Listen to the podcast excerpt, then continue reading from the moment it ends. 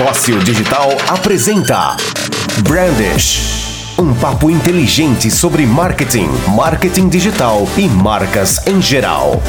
Brandish, o seu podcast. Bem, amigos da rede Fóssil de Podcast, esse é o Brandish, o seu podcast quinzenal falando sobre marketing, marketing digital e marcas em geral. Eu sou Bruno Bonamigo, estou falando diretamente de Vancouver, no Canadá. E eu sou o Diego Dematia, estou falando direto de Santa Catarina, sul do Brasil. Brandish. Brandish. E muito bem, vamos começar esse primeiro podcast falando sobre o Instagram. Não sei se vocês sabem, o Instagram tá acabando com esse negócio de curtida, de mostrar esses dados. E lá no Canadá já tá funcionando. Como é que tá aí, Bona, essa repercussão? O que, que tá acontecendo? Conta um pouco aí. Cara, na verdade o Canadá aqui tá sendo o país teste aí do fim dos likes, né? Porque segundo eles, eles querem acabar com essa cultura de que um like te define como pessoa, né? Então, assim, acabar com essa ideia de que você tendo muitos likes você é melhor do que alguém. É... E aqui já tá funcionando. Mas isso é uma desculpa oficial deles? Eles... É uma desculpa oficial, exatamente. É uma desculpa totalmente oficial. E, e é, foi muito estranho, porque foi assim, do dia pra noite. E de repente você já não consegue mais ver agora quantos likes tem cada a foto das pessoas. Mas não fica estranho? Cara, assim, eu achei. É, não, foi bem estranho no começo agora, mas já faz alguns dias aí, então a gente acostumou. Mas os perfis de empresa, eles ainda conseguem ver. Então, por exemplo, se eu tiver um perfil pessoal, eu não consigo ver os likes, mas como empresa eu consigo. E eu imagino que eles mantiveram isso porque as empresas ainda podem até comercializar isso de uma certa forma, né? Então, é, o cara consegue ver os likes e provar que ele tem de fato aquela quantidade para poder talvez comercializar isso para alguém, enfim. Você não acha que eles vão começar a cobrar também para que isso apareça? Tipo, se eu sou um influencer, eu vou lá e pago e isso vai aparecer? Ou acha que não tem essa possibilidade? Porque é meio estranho, né? Eu acho que por enquanto não, cara. Eu acho que isso aí, como é um teste ainda, inclusive, acho que tá só aqui no Canadá mesmo, acho que não foi ainda para outro, outros países é, eles vão entender como é que as pessoas estão vendo isso, né? E, e aqui o mercado de influencers é bem forte, então talvez seja esse um dos motivos que, que eles tenham decidido pelo Canadá, né? Eu fico meio é, bolado com isso, cara, porque foi a mesma desculpa que eles deram na época do, de transformar a timeline numa timeline não é, temporal, né? Uma timeline mais de, é, de gosto da pessoa e de acordo com aquilo que ela tá é, curtindo, enfim. A famosa bolha que eles criaram ali do Facebook do, dos teus seus interesses, né? E que no fim das contas serviu também para ajudar eles a monetizar a ferramenta, tu sabe, né, Bruno? Isso ajudou eles a vender propaganda, porque eu não apareço, eu preciso pagar para aparecer, né? Exato, exato. É, não, com certeza o, o viés maior disso daí é, pro, é, é, é derivado da lucratividade que eles querem ter, né? Mas aí eles acharam, nesse caso, uma boa desculpa, né? Acompanhando aí o movimento social que a gente está tendo das pessoas uhum. é, indo contra né, essa maré de, do mundo dos likes e tudo mais. Sim. Mas com certeza, no fundo, eles só querem ganhar muito mais dinheiro. De, não sei de que forma aí, né? Mas eu não consigo enxergar como que isso vai monetizar mais. Tu, como pessoa física, tu consegue ver os likes que a tua foto teve, ou não? Das tuas próprias, sim. Uhum. Das, tuas, das tuas próprias fotos você consegue. É, porque eu fiquei pensando aqui, eu imagino o seguinte, eu tô na ferramenta e querendo ou não a questão do, do, dos likes, dos comentários e compartilhamentos, é uma questão de gamificação da ferramenta também, né? Você tá ali disputando com outros usuários os likes, as curtidas, os comentários, os compartilhamentos. Então, isso ajuda também a manter o interesse na ferramenta, né? Eu quero postar uma foto, quero ver quantos likes vai ter. Deixa eu até corrigir uma informação aqui, ó. Que eu acabei de abrir aqui. Na verdade, eu não consigo ver os likes das minhas fotos, cara. É, então aí que fica meu, meu questionamento, ô Bruno. Será que a gente não vai. As pessoas não vão começar a perder interesse? Porque uh, a, a, gente sabe que a gamificação hoje, dentro do ambiente digital, é um negócio é, extremamente importante, né? Porque as pessoas ficam ali interessadas dentro do, da ferramenta. Isso serve para games, serve para sites, serve para vários processos que a gente tem hoje dentro do mundo digital. Será que eu não vou acabar simplesmente desistindo de olhar? Porque por que, que eu vou postar? É, eu não vejo quem curtiu. Uma das outras desculpas que eles deram aí foi relacionado a, ao propósito do Instagram, que na verdade é você valorizar belas imagens, né? Então, assim, você via aí muitos influencers com uma tonelada de likes e umas fotos péssimas, né? Então, essa também foi uma outra. É a, orcuti... a orcutização do, do, do, Instagram e do é Facebook. É tipo isso, né? Então, assim, é, é, de fato, cara, isso que você falou faz sentido, porque é capaz de eles começarem a perder interesse dos usuários, porque já não vai existir mais uma competição, né? Sim. Por mais que a gente esteja falando aí de ah, acabar com essa cultura dos likes, a competição, no fundo, as pessoas gostam disso, né? É, é tu deixar de levar em consideração o fator humano, né? As pessoas gostam de competir, gostam de ganhar ponto, gostam de evoluir, mesmo sem saber, né? Porque na verdade as pessoas não sabem isso, não tá. Não é que nem um videogame, né? Que você tem lá que tá explícito que você tá jogando por alguma coisa. É, mas enfim, eu acho que o, o legal de todos nós que trabalhamos com isso e até dos empresários que estão nos ouvindo, empreendedores, é ficar ligado, porque isso provavelmente, depois do mercado teste, aí vai ser ampliado para outros mercados. E o Brasil é um dos grandes é, é, mercados deles, né? a gente sabe, pela quantidade de número de usuários que a gente tem em Instagram e Facebook ativos aqui, né? Mas vamos dar uma observada aí e ver para que lado para que lado que vai, né? Eu tô pensando num outro, um outro ponto aqui sobre isso, cara. Quantas ferramentas aí que vendiam curtidas que se lascaram nessa mudança, hein? É. Né? Esses caras aí no Brasil devem estar desesperados com isso, cara. Porque falou, meu, se chegar esse negócio aqui, matou meu negócio, né? Ah, mas com certeza, cara. E, mas isso aí é o mal de, de ficar refém das ferramentas. É uma coisa que eu sempre falo. É quando vou atender alguém, conversar sobre é, criar conteúdo para Facebook e Instagram, e as pessoas falam assim: ah, o blog morreu, eu não vou mais escrever conteúdo, porque o negócio agora é ficar no Instagram, no Facebook. Não se esqueçam que essas ferramentas, Facebook, Instagram, são do Mark Zuckerberg, né? São empresas privadas, né? Exatamente. Um dia eles mudam de humor, resolvem botar tudo abaixo e você perde aquele público que você tinha. Aconteceu com o Orkut. Eu uso sempre um exemplo, Bruno, que é a questão da Coca-Cola, né? Que tinha um dos maiores, se não o maior Orkut do mundo, era o brasileiro da Coca-Cola, e milhões de curtidas, curti, não era curtidas, eu lembro como é que é, eram amigos, seguidores, enfim. E aquilo sumiu da noite pro dia, o dia que o Orkut acabou. E tu manter uma ferramenta como um blog, produzindo conteúdo, vai te ajudar a ter um canal teu de conversa em que as pessoas vão até lá é, para escutar, para ler, para ver um vídeo sobre aquilo, né? Aí, é o único canal que você de fato controla, né? As redes sociais você não é, controla, né? né? Como você falou, no dia para noite quebrou lá a rede social, deu um problema na bolsa de valores, explodiu o negócio. E aí, faz o que, né? Com essa montoeira de like que tinha e. E até até essa questão de tu construir um, um, negócio em cima dessas ferramentas, como é o caso desses caras que vendem like. É, eu não tinha pensado sobre isso, é bem que, que tu disse, né? Esses caras aí vão perder o mercado. Mas enfim, esperamos que eles descubram outra forma de ganhar dinheiro com o tempo. É, eu, eu tava só. Eu só pensei nisso porque eu lembrei de um outro motivo pelo qual o Instagram fez isso, porque é uma ferramenta do Facebook e é um esforço do Facebook também de acabar com as contas fakes, né? Então, assim, é, eles estão valorizando mais é, essa questão da individualidade, da, da, veracidade das informações das pessoas, né? E tentando diminuir esses números de fakes e, inclusive, amenizar essas outras questões aí que acabam trazendo até tragédias na rede social, né? Sim.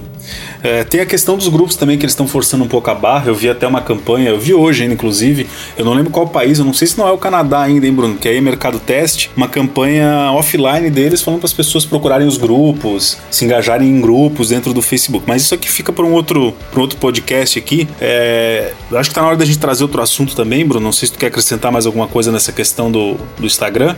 Não, eu acho que é isso, cara. Eu tô curioso para esse próximo tópico que a gente vai falar aqui, que é a história do Walmart ter encerrado o e-commerce no Brasil, cara. O que aconteceu? Que história é essa? então, foi começo de maio, aí dia 10 mais ou menos, eles emitiram uma nota. É que na verdade, assim, para as pessoas entenderem, o modelo de negócio do Walmart no Brasil, no e-commerce, não era um e-commerce é, de produtos deles, né? Eles têm os seus supermercados, os seus magazines aqui, mas era um e-commerce de. Era um marketplace, na verdade, né? Outras pessoas vendendo sobre o guarda-chuva da marca deles, né? Então é os sellers, como eles chamam, né? É, vendendo tipo um Mercado Livre, pessoas de vários locais podiam se inscrever lá, enfim, mandar documentação, lojas, pessoas físicas e passar a vender. Então eles encerraram no dia 10 de maio essa, esse modelo sem maiores explicações é, dizendo que vão focar no mercado físico, eles têm quase 400 lojas, quase não, eles têm 400 lojas espalhadas pelo Brasil inteiro, e a ideia é focar e ampliar essa distribuição. Porém, é muito engraçado. Eles fizeram uma nota e tem um parágrafo na nota deles que diz que é, eles vão estão focando numa estratégia em que o cliente deles possa comprar produto em todos os canais que o cliente estiver. E quando eles falam isso, eles basicamente estão dizendo que eles não podem ficar fora da internet me chama a atenção e me parece que talvez eles vão voltar com o e-commerce deles, né, vendendo produto deles. Produto próprio, você acha? Pro, produto próprio, que é o modelo deles é, é, nos outros mercados, né? Na verdade, não, cara. Aqui no Canadá, assim, eles vendem muita coisa com o marketplace também. E, e, aliás, o, o, Walmart aqui, ele, ele é totalmente americanizado aqui no Canadá, né? Assim, os canadenses, eles têm orgulho das empresas locais e tudo mais, e o Walmart é uma das empresas assim que é totalmente Estados Unidos mesmo, contrário. comportamento. Uhum. É, então assim, é, e, e, é engraçado que eles aqui vendem muito mais produtos como roupas e, e outras coisas. Eles têm uma ala muito grande de roupas, de de, de coisas de departamento, enfim. E o mercado, no fim das contas, é muito pequeno, cara. A, a área de comidas do Walmart, assim, é muito pequena.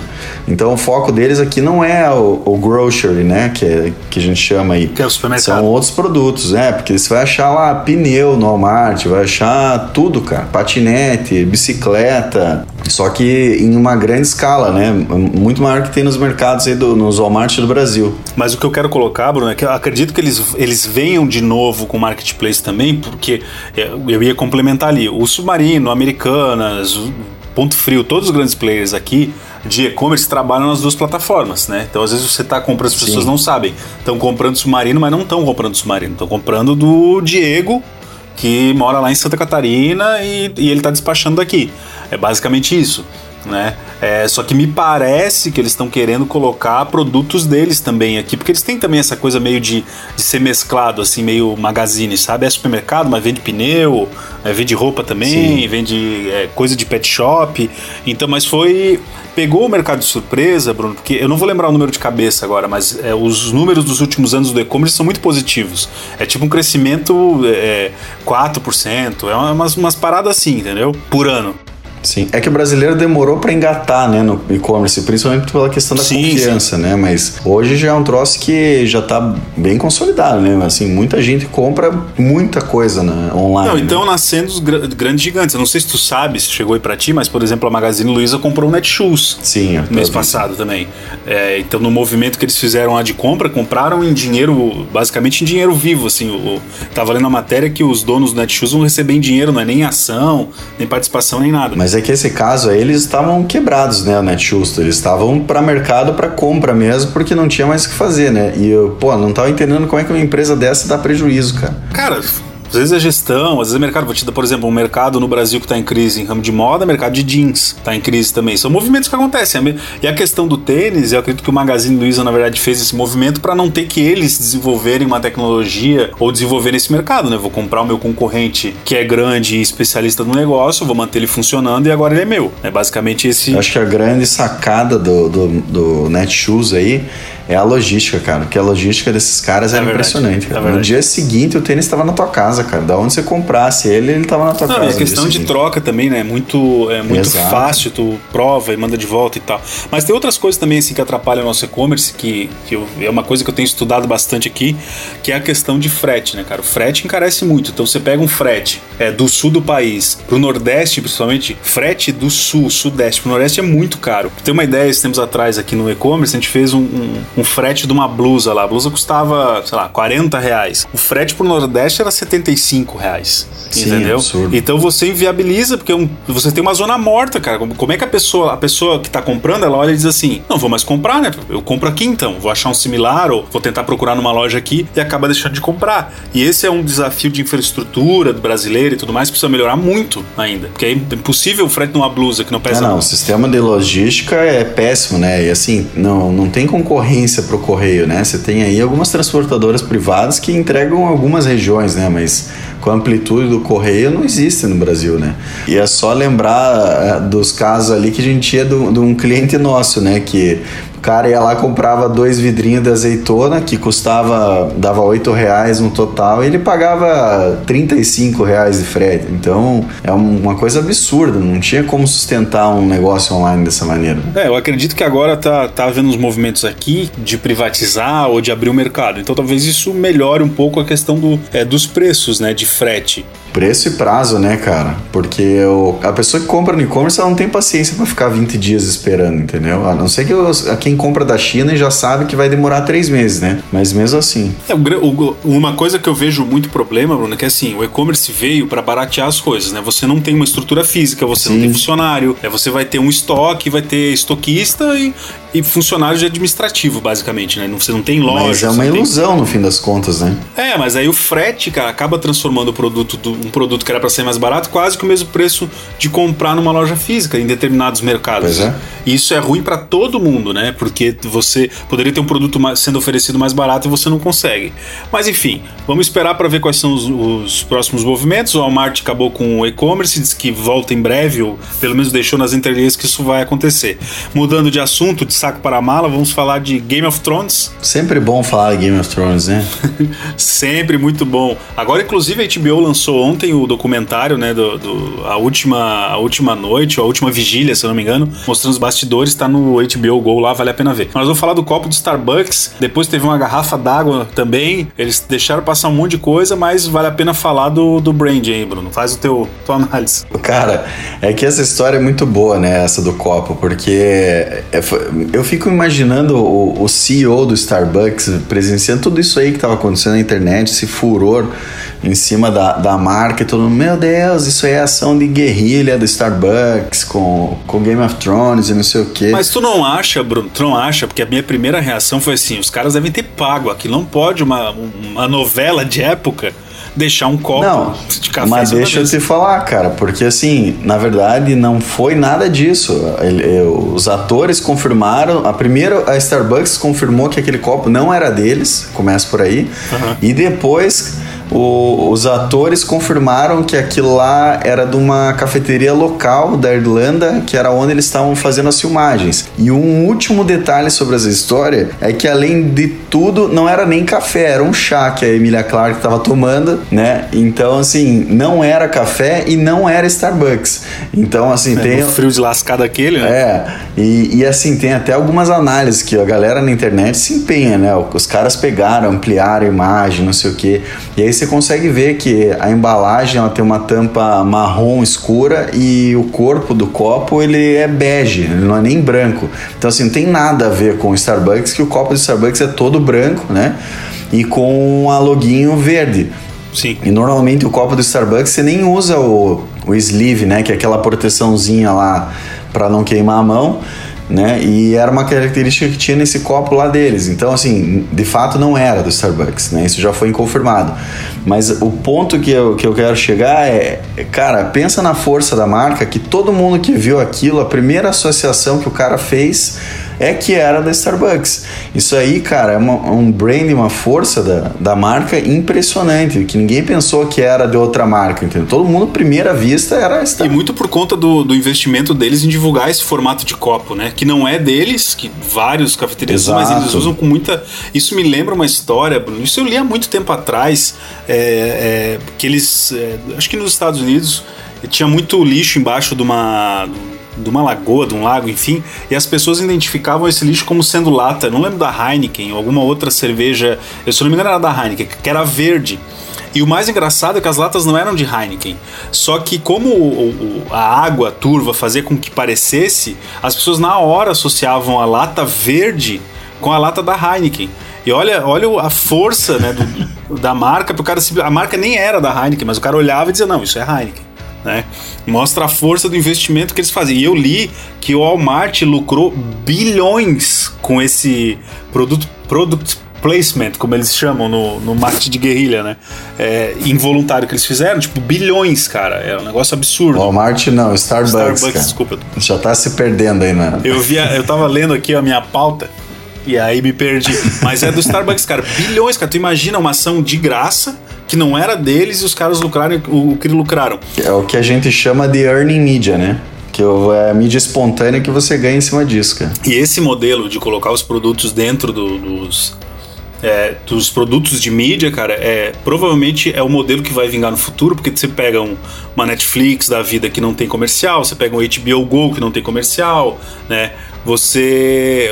O caminho que a marca vai ter que tomar é esse. Eu, tava, eu li um estudo ano passado do, daqueles programas de talento americanos e tal, que tem aí, o American Got Talent e tal. Uhum. E aí eles fizeram uma pesquisa, né? A Ford tinha patrocinado o programa e a Coca-Cola também. Ah, não, a Pepsi. A Pepsi colocou copos em cima da mesa de cada jurado e a Ford fez um. Tipo, como se fosse um publi editorial de um dos apresentadores lá. Quando ele ia entrevistar alguém, ele falava, ah, já conhece o novo Ford Edge, uma coisa assim. Uhum. E aí eles fizeram uma pesquisa de lembrança de marca. E a lembrança de marca da Pepsi com os copos era infinitamente maior do que a lembrança da Ford falada. E a Ford pagou mais caro porque um dos apresentadores falava a marca, falava do modelo do carro, do que a Pepsi que botou simplesmente copos que os caras sequer tomavam. Sim. Era só copo que ficava na frente deles ali. Não, o cara podia estar tá tomando coca dentro do copo de Pepsi, né? Sim, sim, sim, sim. É, então esse, esse é um futuro pro digital e a gente vê é, isso acontecendo em, em, em, videogame. Eu falo muito de videogame, porque no próximo podcast a gente vai falar do, do Stadia do Google, mas enfim, uh, os videogames hoje têm outdoors em, em, em coisas de corrida que você consegue comprar o outdoor em tempo real real ali e mostrar uma propaganda. Eu já vi propaganda da Volkswagen, do Jetta. Esses tempos atrás eu tava correndo é, de carro no meu videogame e tinha propaganda do, do Jetta num outdoor dentro do, do jogo. Não, isso é sensacional. É. Eu já vi também, já vi da Rolex em jogo de Fórmula 1, essas coisas. Isso é fenomenal, cara.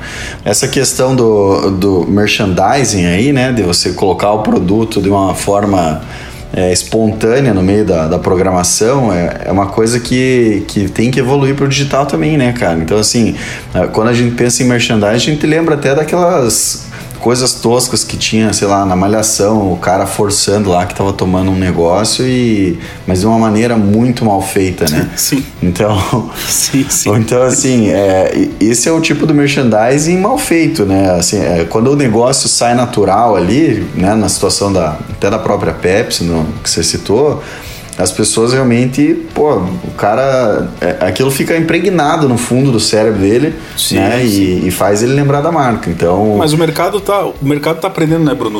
As marcas de carro faziam muito isso. Em, em cinema, por exemplo, agora o Vingadores é um clássico, o Homem de Ferro anda só nos Audis novos e tal. Sim, então, sim. provavelmente foi muito caro, mas olha quanto de retorno que eles tiveram com o sucesso que Vingadores fez, né? Imagina a disputa das marcas para estarem ali como carro oficial dos Vingadores, né? Mas isso agora tá indo para outras coisas. Mas é que eu acho que a mensagem por trás disso é muito maior, né? Por exemplo, assim, você tá colocando o Homem de Ferro dirigindo a tua marca de carro. O que, que isso quer dizer? Sim, Pô, sim. O cara é um puta de um super-herói, né? Ele é um baita. Não, tu, tu tá equivocado, Bruno. Ele é, ele é bilionário, filantropo e super-herói. É, exato. É, é não, nos, na, nas horas vagas ele é super-herói, né? É, isso aí. Então, assim, mas é um cara de muito poder, assim, né? Assim, não só de, de poder físico, mas de, de poder na sociedade mesmo. Então, e aí você coloca um cara desse dirigindo um áudio, pô, o que, que você tá querendo passar como mensagem, né? Sim, você associa a sua marca àquilo, né? Achei fantástico, mas tá aí a questão do, do copo do Starbucks. Depois, no último episódio, teve um copo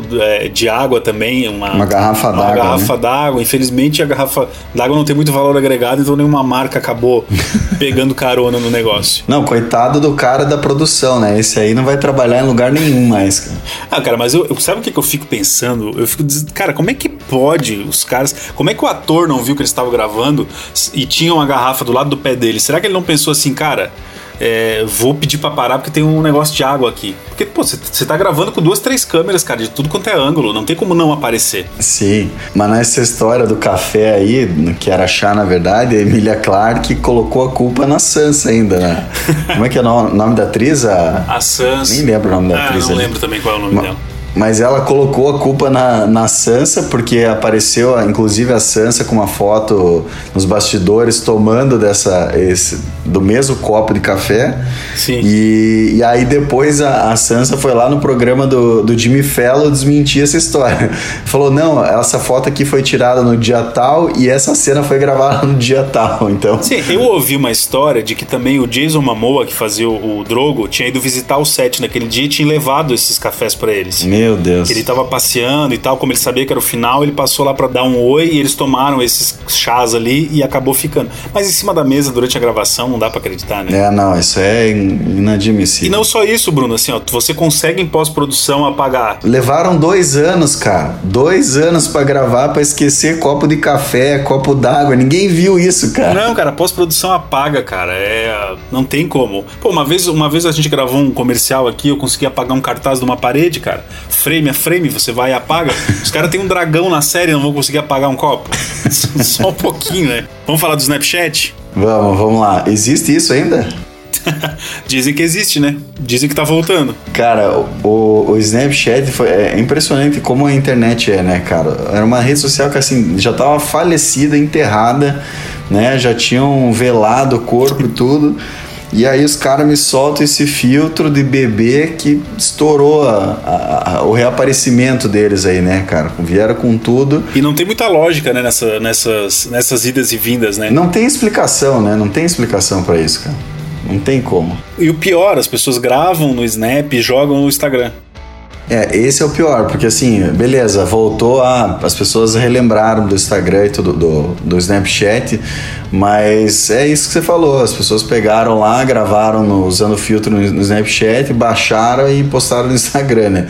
Porque ninguém mais usa, cara. Eu olhei aqui o meu, eu usava bastante Snapchat. Sim. E vou te dizer que com a entrada do Stories no, no Instagram, eu, eu fui meio cético, mas eu achei que não ia matar o Snapchat, mas matou.